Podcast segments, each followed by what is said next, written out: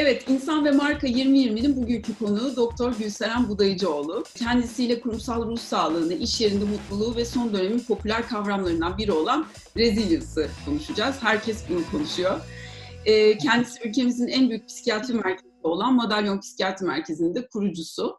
Ee, çoğunuz biliyorsunuzdur çünkü bizim takipçilerimiz e, daha çok kurumsal şirketlerden insan kaynakları ve kurumsal iletişim yöneticileri Madalyon'un ismini eminim biliyordur. E, Gülser Hanım hoş geldiniz tekrar. Hoş bulduk, hoş bulduk. E, yani biz sizi, kitaplarınızı, yayınlarınızı çok yakından takip ediyoruz ekip olarak. O yüzden böyle bir dönemde sizi burada konuk etmek bizim için çok değerli. Öncelikle bunu söylemek isterim. E, şimdi kurumsal ruh sağlığı ile ilgili e, bir soruyla başlayacağım aslında.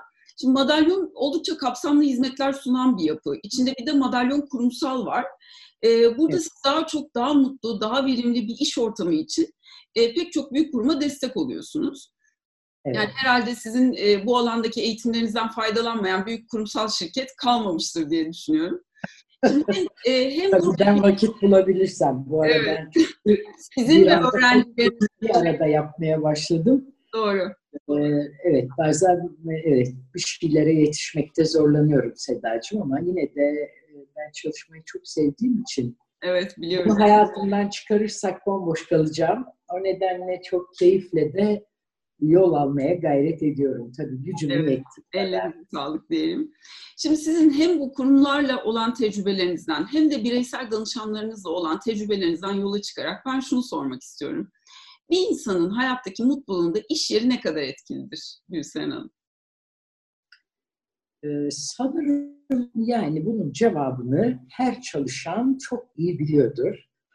Ee, ama çalışmayan bunu e, veya hayatında hiç çalışmamış biri bunu ne kadar bilir onu bilemiyorum. Ee, ama ben de 17 yaşından beri çalışan biriyim.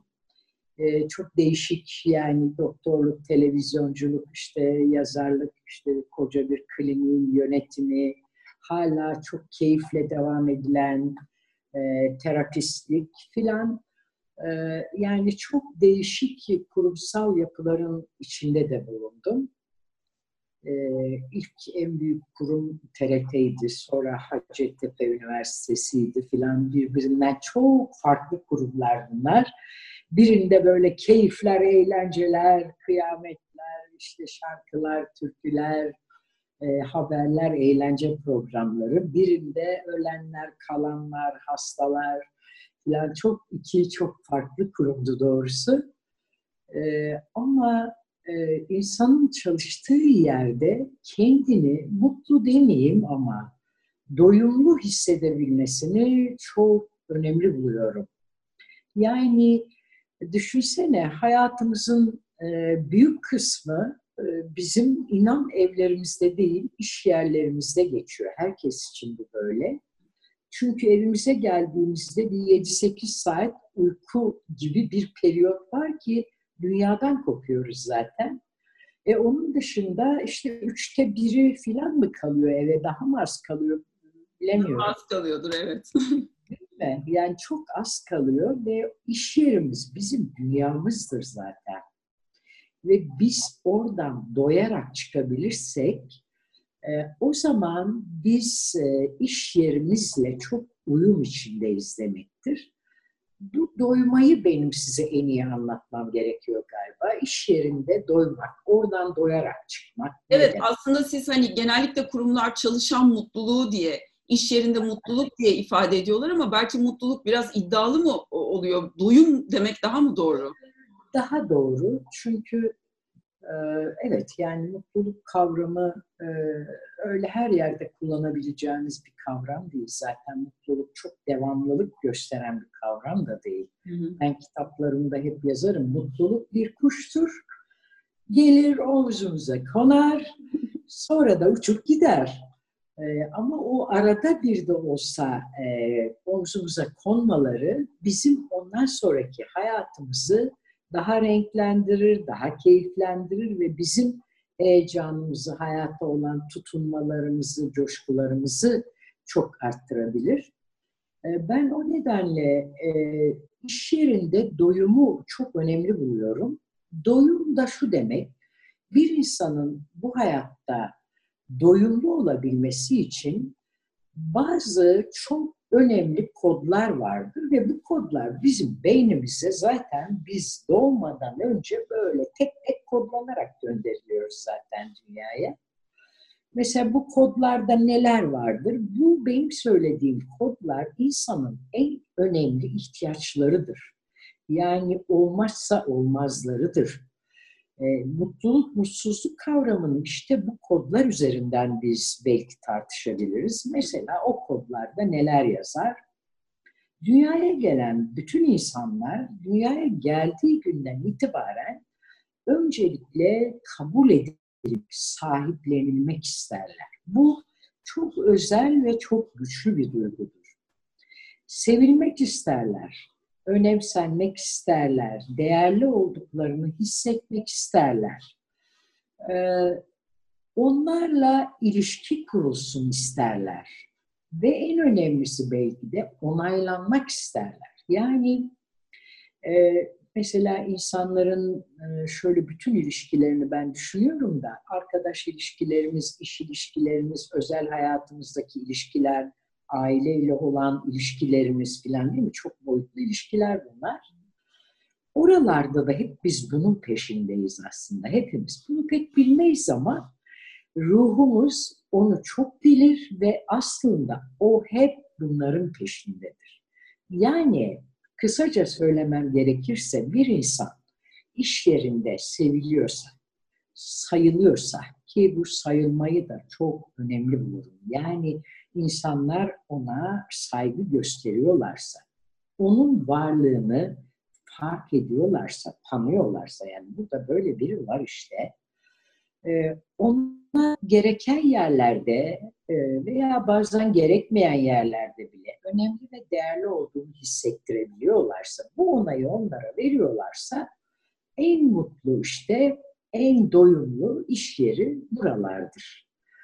E, bilmem sorunun cevabı evet. mi? e, peki konuyu bireyden çıkarıp daha geniş bir perspektiften kuruma baktığımızda, şimdi bir kurumun içinde mutlu, mutsuz, doyumlu, doyumsuz insanlar olabilir belki.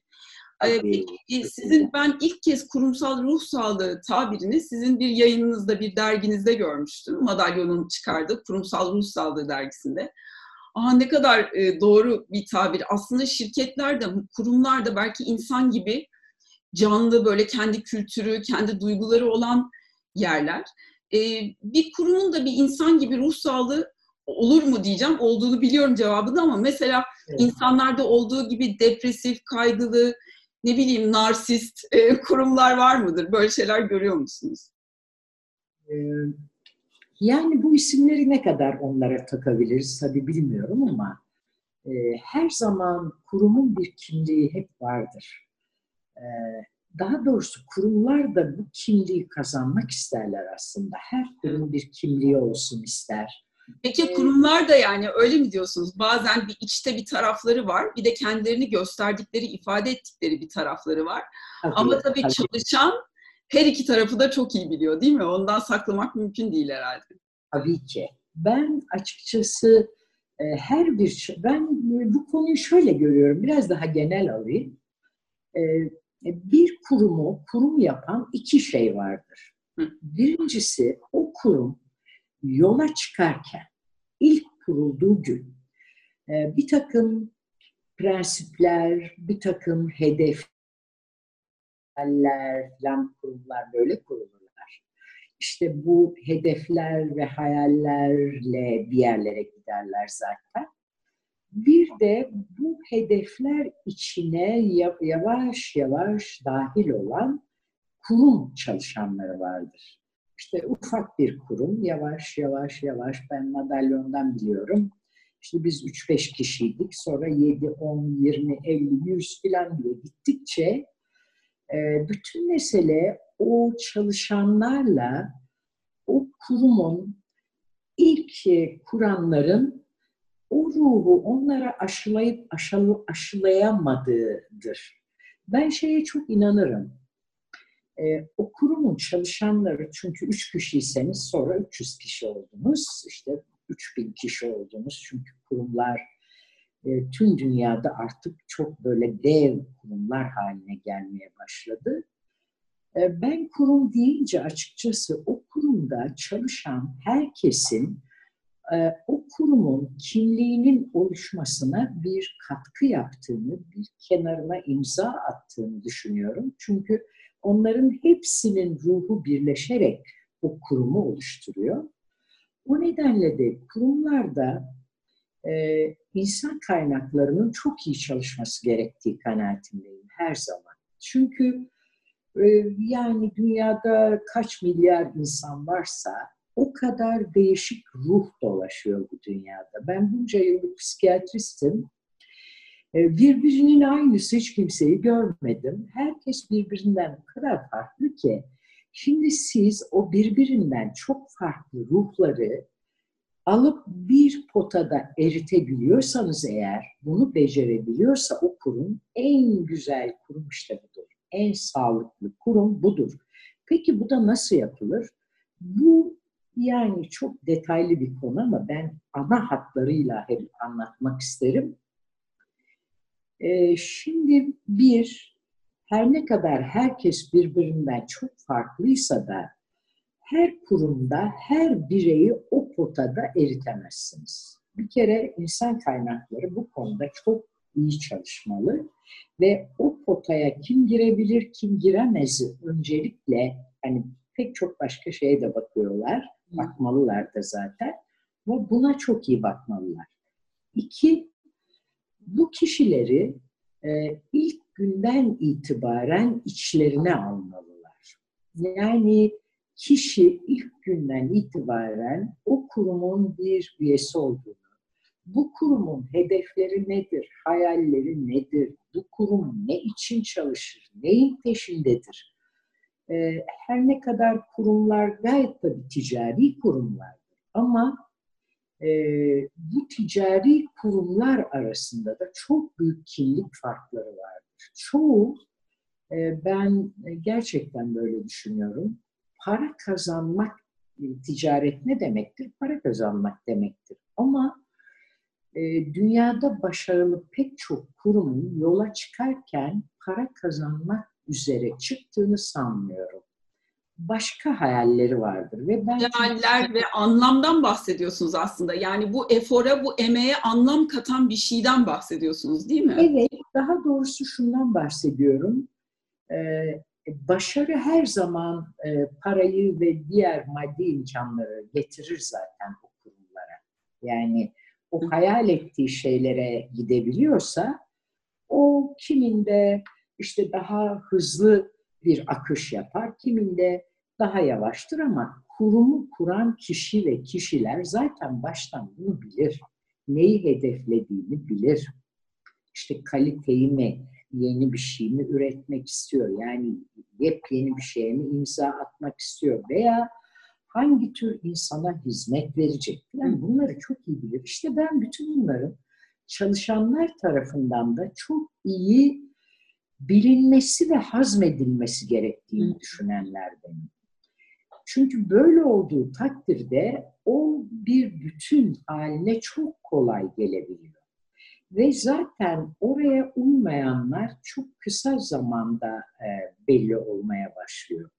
Ve kurum yavaş yavaş böyle döküle döküle, yenilene yenilene kendi kimliğiyle büyüyebiliyor ki e, bu tür kurumlarda çalışan insanların ben çok e, doyumlu yaşadıklarını düşünüyorum ve kuruma katkılarının çok büyük olacağı kanaatindeyim. Yani öyle bir kadroyla o kurum e, o hayallerin ötesine geçirir kurumu diye düşünüyorum ben. Yani hem insan için hem de kurum için e, büyüten, evet. geliştiren ve doyuma ulaştıran maddi manevi bir ortam olabilir diyorsunuz. Bu anlam paylaşıldığı zaman. Herkes evet. Sen şeyi çok güzel toparladın Sedacığım.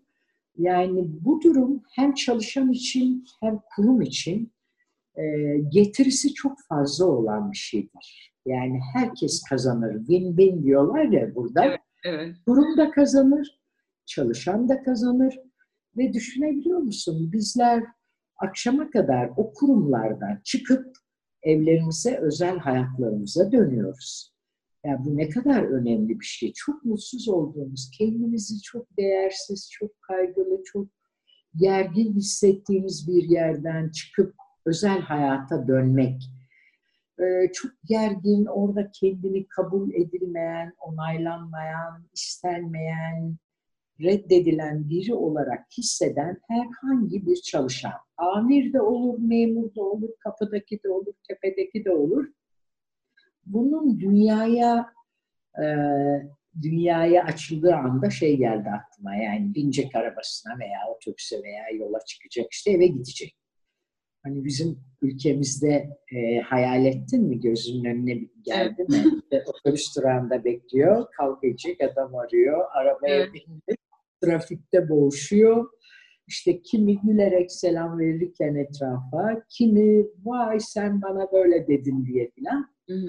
E, kurumları bu anlamda çok e, önemli buluyorum ben. Yani ülke sağlığı, ülkenin e, psikolojisi anlamında aileler kadar belki ailelerden bile daha e, önemli buluyorum kurumların etkisini insan ruh sağlığı üzerinde.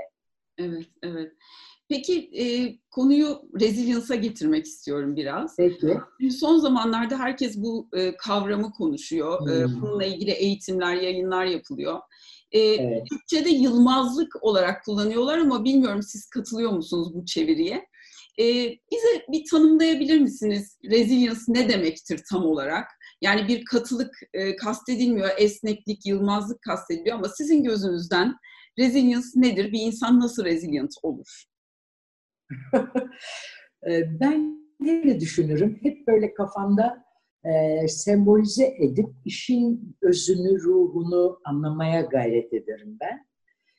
E, şimdi tabii hani kurumları da insanlara benzetiyoruz ya. Hani fotoda erittik, onu da bir kimlik haline getirdik. Şimdi insanlar arasında da şey vardır. Yani hayat zaten bilinmezliklerle dolu. E, belki de onun için bu kadar güzel, bu kadar karizmatik. E, yarın ne olacak hiçbirimiz bilemiyoruz.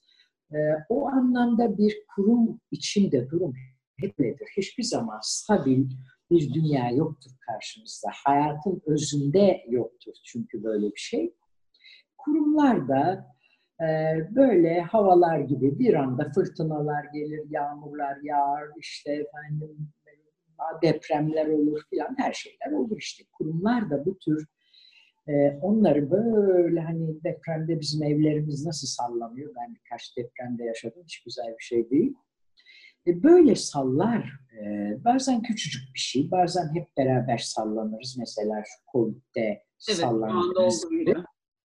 İşte ben açıkçası hani o depremde Bazıları sallanırken gümbür gümbür yerlere yıkılıverirken, bazıları dimdik ayakta durabiliyor ya.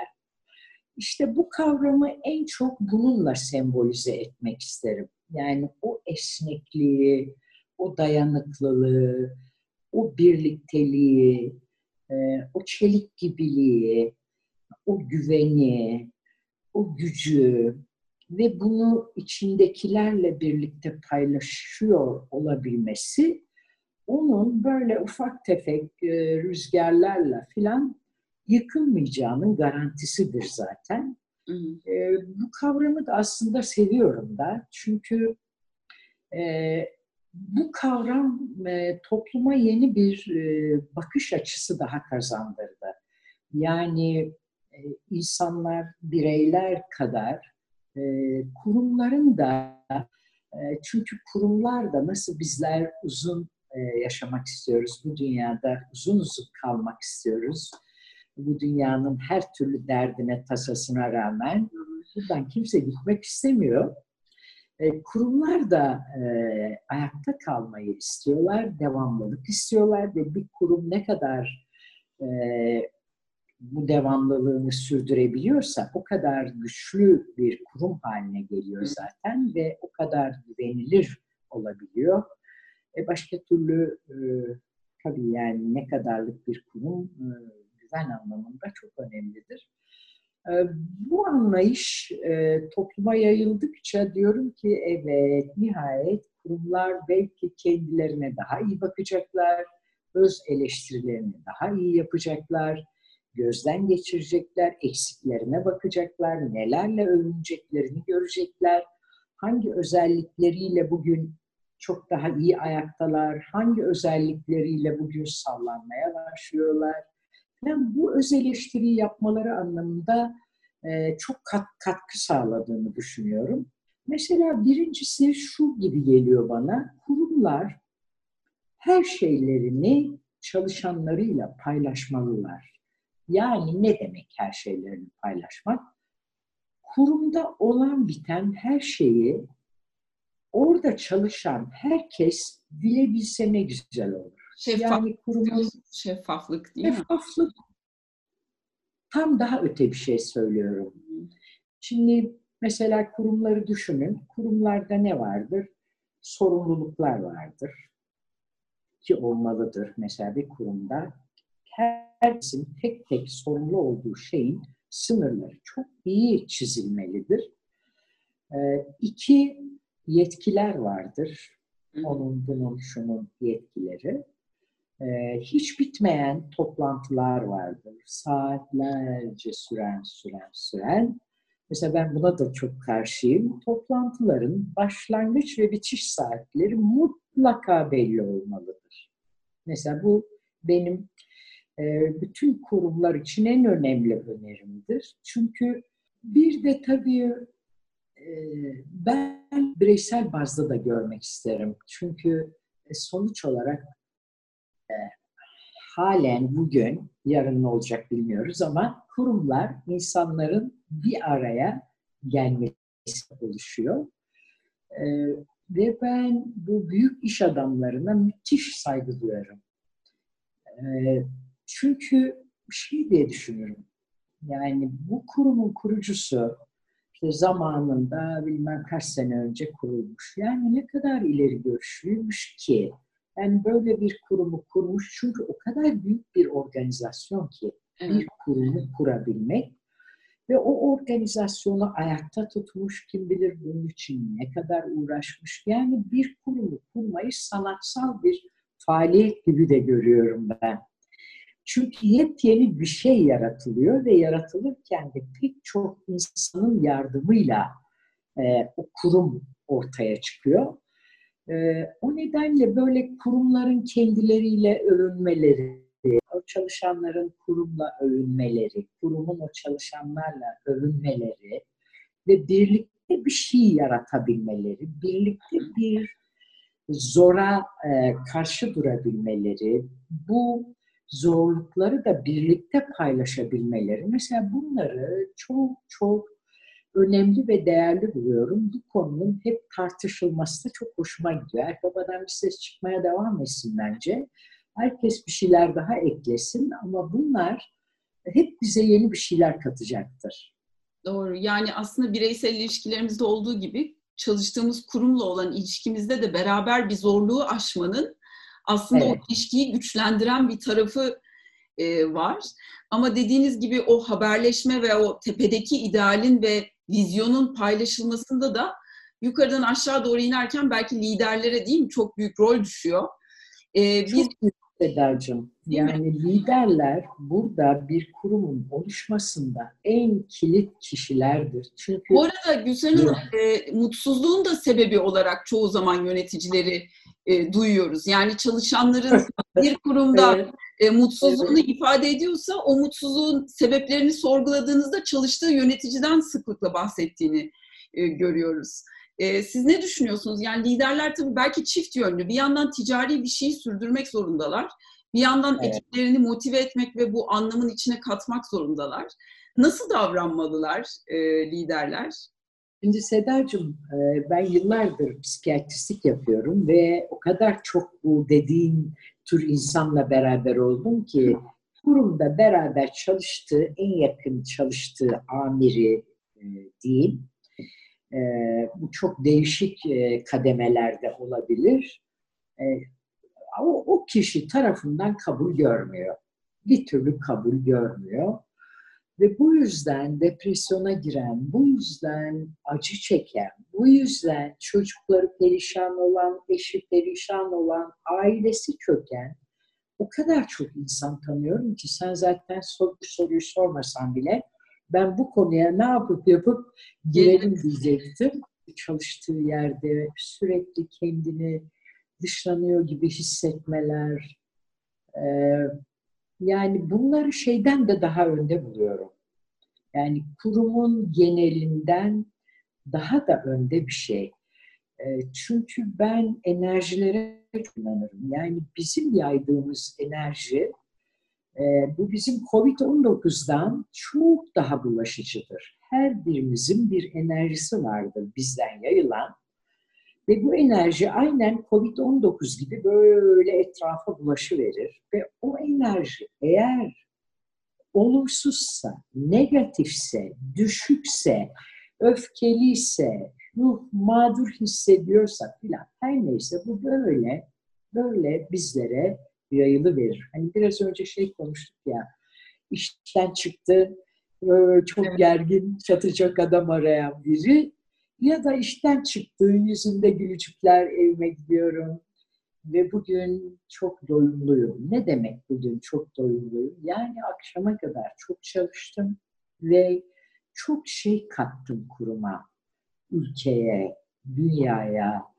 Ee, bir yerlere dokunabildim. Ben bunları üretebildim. Demek ki bak neler çıkıyor. Demek ki ben önemli biriyim. Ben iyi şeyler yapan, üretebilen biriyim. Demek ki ben başarılı biriyim. Yani o alır başını gider. Yani olumlu duygu yeni bir olumlu duygu daha yaratır. Tabii olumsuz duygularımız içinde bu aynen böyledir. Hemen olumsuz duygular peş peşe gelmeye başlar. Bu anlamda ben kurumların e, her bir çalışanının e, nasıl hissettiğini bilmek durumundalar gibi hissediyorum. Yani işte ben kaç bin kişinin çalıştığı bir kurumda bunu nasıl bilecek? Bunu bilir. Çünkü her kurumun ayrı bir sorumlusu zaten vardır. Yani yeter ki bu önemsensin. Önemli. Belki çok küçük bir şeydir. Kişi onu kafaya takmıştır da aslında böyle bir şey yoktur. Ama biri onu görecek ki onu düzeltebilsin. O nedenle ben kurumların e, bu anlamda yani ruhsal anlamda e, çalışanlar kendilerini iyi hissediyorlar mı, hissetmiyorlar mı? Bunu çok bilmeliler ve eğer oradaki her bir birey ne kadar hayata karşı motivasyonu yüksekse, kuruma karşı aidiyeti yüksekse, kendini ne kadar iyi hissediyorsa o kuruma getirisi inanın çok fazladır bunun. Ama tersi ise de götürüsü çok fazladır. Bu anlamda her türlü liderin e, çok ciddi eğitim alması ve bu konuya çok özen göstermesi gerektiğini düşünüyorum. Yani liderler belki yöneticiler diyelim.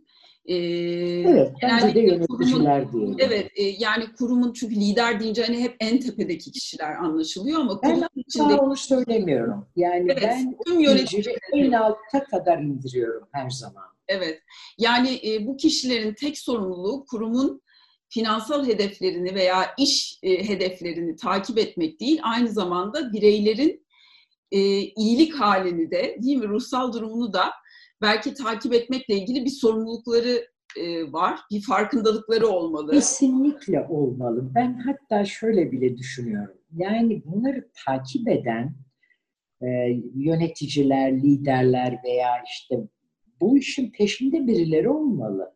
Hı hı. E, çünkü bunun gerçekten kuruma maliyeti çok yüksektir. Eğer o kişi iyi değilse bu çünkü biraz önce söyledim ya yayılır. Yani kurumlar bunu bazı kurumların fark ettiğini büyük bir e, şeyle e, büyük bir zevkle görüyorum. Bunu fark ettiler ve bu konuya değer veriyorlar. E, bir de tabii kimin nerede görev alacağını da çok önemli buluyorum ben. Yani çok zeki, çok başarılı, çok iyi eğitimler almıştır ama onun yapabileceği şey şudur ama asla bu değildir. Mesela bunları da e, çok iyi ayırmalı kurumlar, kimi nerede çalıştıracak, hele birini yönetici yapabiliyorsa, bu kararı alıyorsa, aman yani o yöneticinin kim olduğunu çok iyi incelemeliler. Ve o yöneticiye her konuda işte bu biraz önce bahsettiğimiz konuların özellikle altını çizmeliler. Bak biz senden bunu istiyoruz. Bu konuda dikkatli ol diye. Hmm. Batı'da bunu baya baya geliştirdi insanlar. Ee, ben hatta şeylere bakıyorum. Ee, dünyada büyük e, devletlerin bu konuda ayırdığı bütçeler, kurumlara e, verdiği destekler filan inanılmaz. Hatta e, öğrencilere bile bu konuda çok büyük destekler veriyor daha gelişmiş ülkeler. E, umarım bizim ülkemizde de yani bu konuda insanlar biraz bir an önce uyanır. Çünkü ben buradan işi toplum sağlığına bağlarım hep. Yani o kurumlar ve orada çalışanlar sonuç olarak işte toplumu oluşturuyorlar ve de biz birbirimizden çok etkileniyoruz. Bunu hiç unutmayalım. Evet. Çok teşekkür ederiz Gülseren Hanım. Sen bu benim söylediklerime katılıyor musun? Ee, çok katılıyorum. Hatta şunu eklemek isterim. Ben de biraz yani, e, istiyorum. Öyle hatta bunun artık e, yani e, istatistik olarak da e, kanıtları da sunulabiliyor. Yani e, iş yerinde mutluluğun, bağlılığın daha yüksek olduğu kurumlarda e, performansın da daha yüksek olduğu, e, işte işten ayrılmaların daha düşük olduğu, başvuruların daha fazla olduğu, insanların daha yüksek performansla çalıştığı zaten rakamsal olarak da bilinebiliyor. Belli zaten. E, ben burada bir tek e, belki hani şu konuda son vaktimi de açtım toplantılar süreler konusunda da uyarınızı yaptığınız e, şansımı zorlamak istemedim ama e, bir tek şunu aslında belki sizin e, orada bir görüşünüz, katkınız kıymetli olacaktır. Genellikle liderler ekibini mutlu etmek ya da ekibinin mutluluğunu önemsemek söz konusu olduğunda bunu biraz bir angarya bir iş gibi görme e, eğilimleri oluyor. Yani e, ya işimizi gücümüzü yapıyoruz bir de insanları mutlu etmeye mi çalışacağız gibi düşünüyorlar. Oysa ki aslında bu o kadar da zor bir şey değil. Hani basit bir nasılsın, basit bir teşekkür ederim, basit bir eline sağlık. Öyle değil midir? Yani bu aslında günlük e, küçük e, şeyler. Bazen liderler mesela yılda bir tane büyük toplantı yaparlar. insanları bir yemeğe götürürler. Aslında bundan ziyade her gün yaptığımız minik şeyler, küçük şeyler o farkı e, yaratır diye düşünüyorum. Bilmiyorum siz ne düşünüyorsunuz? Harikasın Sedacığım. Valla sen e, bir ordinaryüs gibi anlattın. Çok hoşuma gitti. Çok güzel şeylere değindin e, tamamen katılıyorum. Böyle e, şeyler, kurumlar moral geceleri yapar. Onların da e, çok e, faydalı insanları bir araya bambaşka yerlerde ve bambaşka ortamlarda bir araya getirmesini de ben çok severim. Ama şöyle zannedilir diye de ödüm kopar. E işte ne yemeğe götüreceksek götürdük, eğlence yapacaksak yaptık. E biz daha ne yapalım yani? Heh, aynen. Biz daha ne yapalım? Asla öyle değildir. Asla değildir. Ben özellikle kişilerin kendilerini, o hani sen biraz önce örnek verdin ya, bir merhaba, bir nasılsın, bir günaydın, ay bu sana ne kadar yakışmış, bugün saçların ne güzel olmuş. İşte senin oğlan okula başlayacaktı, ne oldu, başladı mı, annen hastaydı, nasıl durumu, düzeldi mi, işte kardeşin evleniyordu, oldu mu? Mesela bu tür soruların bile, bu yakınlıkların, veya işte bir rapor yazdı, gönderdi filan. E, eline sağlık. E, ne güzel yazmışsın. Bak e, ben beklemiyordum bugün göndermeni. E, yarına gönderirsin zannediyordum. Bak ne çabuk da göndermişsin. Yani insanlara böyle bir geri bildirim verme, bir hatır sorma veya bir sıkıntısı var.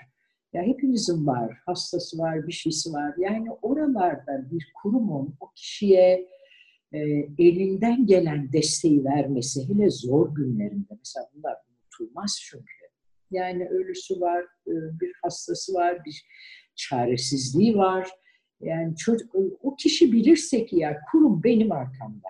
Ben gece yarısı da bir zora düşsem birini arasam bana 50 tane arabada gönderir, doktor da gönderir, benim için bilet de bulur. Ya bu duyguyu e, o kadar hissetmeye bunlar şeylerdir bizim konuştuklarımız. Evet. Onları böyle makina gibi görmeye başladığımız anda yani önemli olan ürettiği iş. Falan bu işte burada çok çok yanlış yapıyoruz. Çok yanılıyoruz. Yani günün sonunda etiketler değişse de işte dün resilience diye bir şey bilmiyorduk. Bugün var. Yarın başka bir şey evet. şey gelebilir. Ama günün sonunda insan olduğumuzu herhalde unutmamak en önemlisi. Çünkü insana dair bazı şeyler herkes kim olursa olsun CEO da olsa, stajyer de olsa değer görmek istiyor. İnsan olduğunu hissetmek evet. istiyor onu unutmamadan e, iş hayatını öyle sürdürmek herhalde en önemlisi sanıyorum değil mi? Ben de kapatmadan önce şunu söylemek istiyorum. Ben e, kurumlarda çalışan yönetici, amir, yetkili, lider, adı her neyse şunu hiç unutmasınlar. Onlarla birlikte onlara bağlı çalışan kişiler onların çocuklarıdır. Onlar o çocukların sahibidir o çalışanların mutluluğundan da, mutsuzluğundan da, depresyonundan da, performansından da her şeyin ucu o kişiye gelir. Yani o kişi bunu önemserse çocukları mutludur, performanslar yükselecektir ama iyi gitmeyen bir şey varsa mutlaka kendinde aramalıdır. Ama mutlaka. Yani burada o yöneticilere çok özel görevler düşüyor. Çünkü o da insan kırılmayı biliyor. O da yukarısı belki bir başkası onu kırıyor. Evet. O nedenle bu işlere çok özen göstermeli. Çocuklarına çok özen göstermeli amirler. Evet. Belki buradan vereceğimiz en önemli mesaj bu olmalı evet. Seda. Amirler bizi üzmeyin.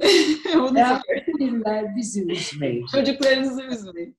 Evet. Çocuklarınızı evet. üzmeyin. Çocuklar da amirlerini üzmesinler. Karşılıklı evet. gitsinler işte. o zaman dünya daha güzel oluyor. İnşallah evet. Yani kesinlikle iş yerinde mutlu olan insanlar hayatta, toplumda daha mutlu bir düzene bizi götürebilir. evet. Doğru.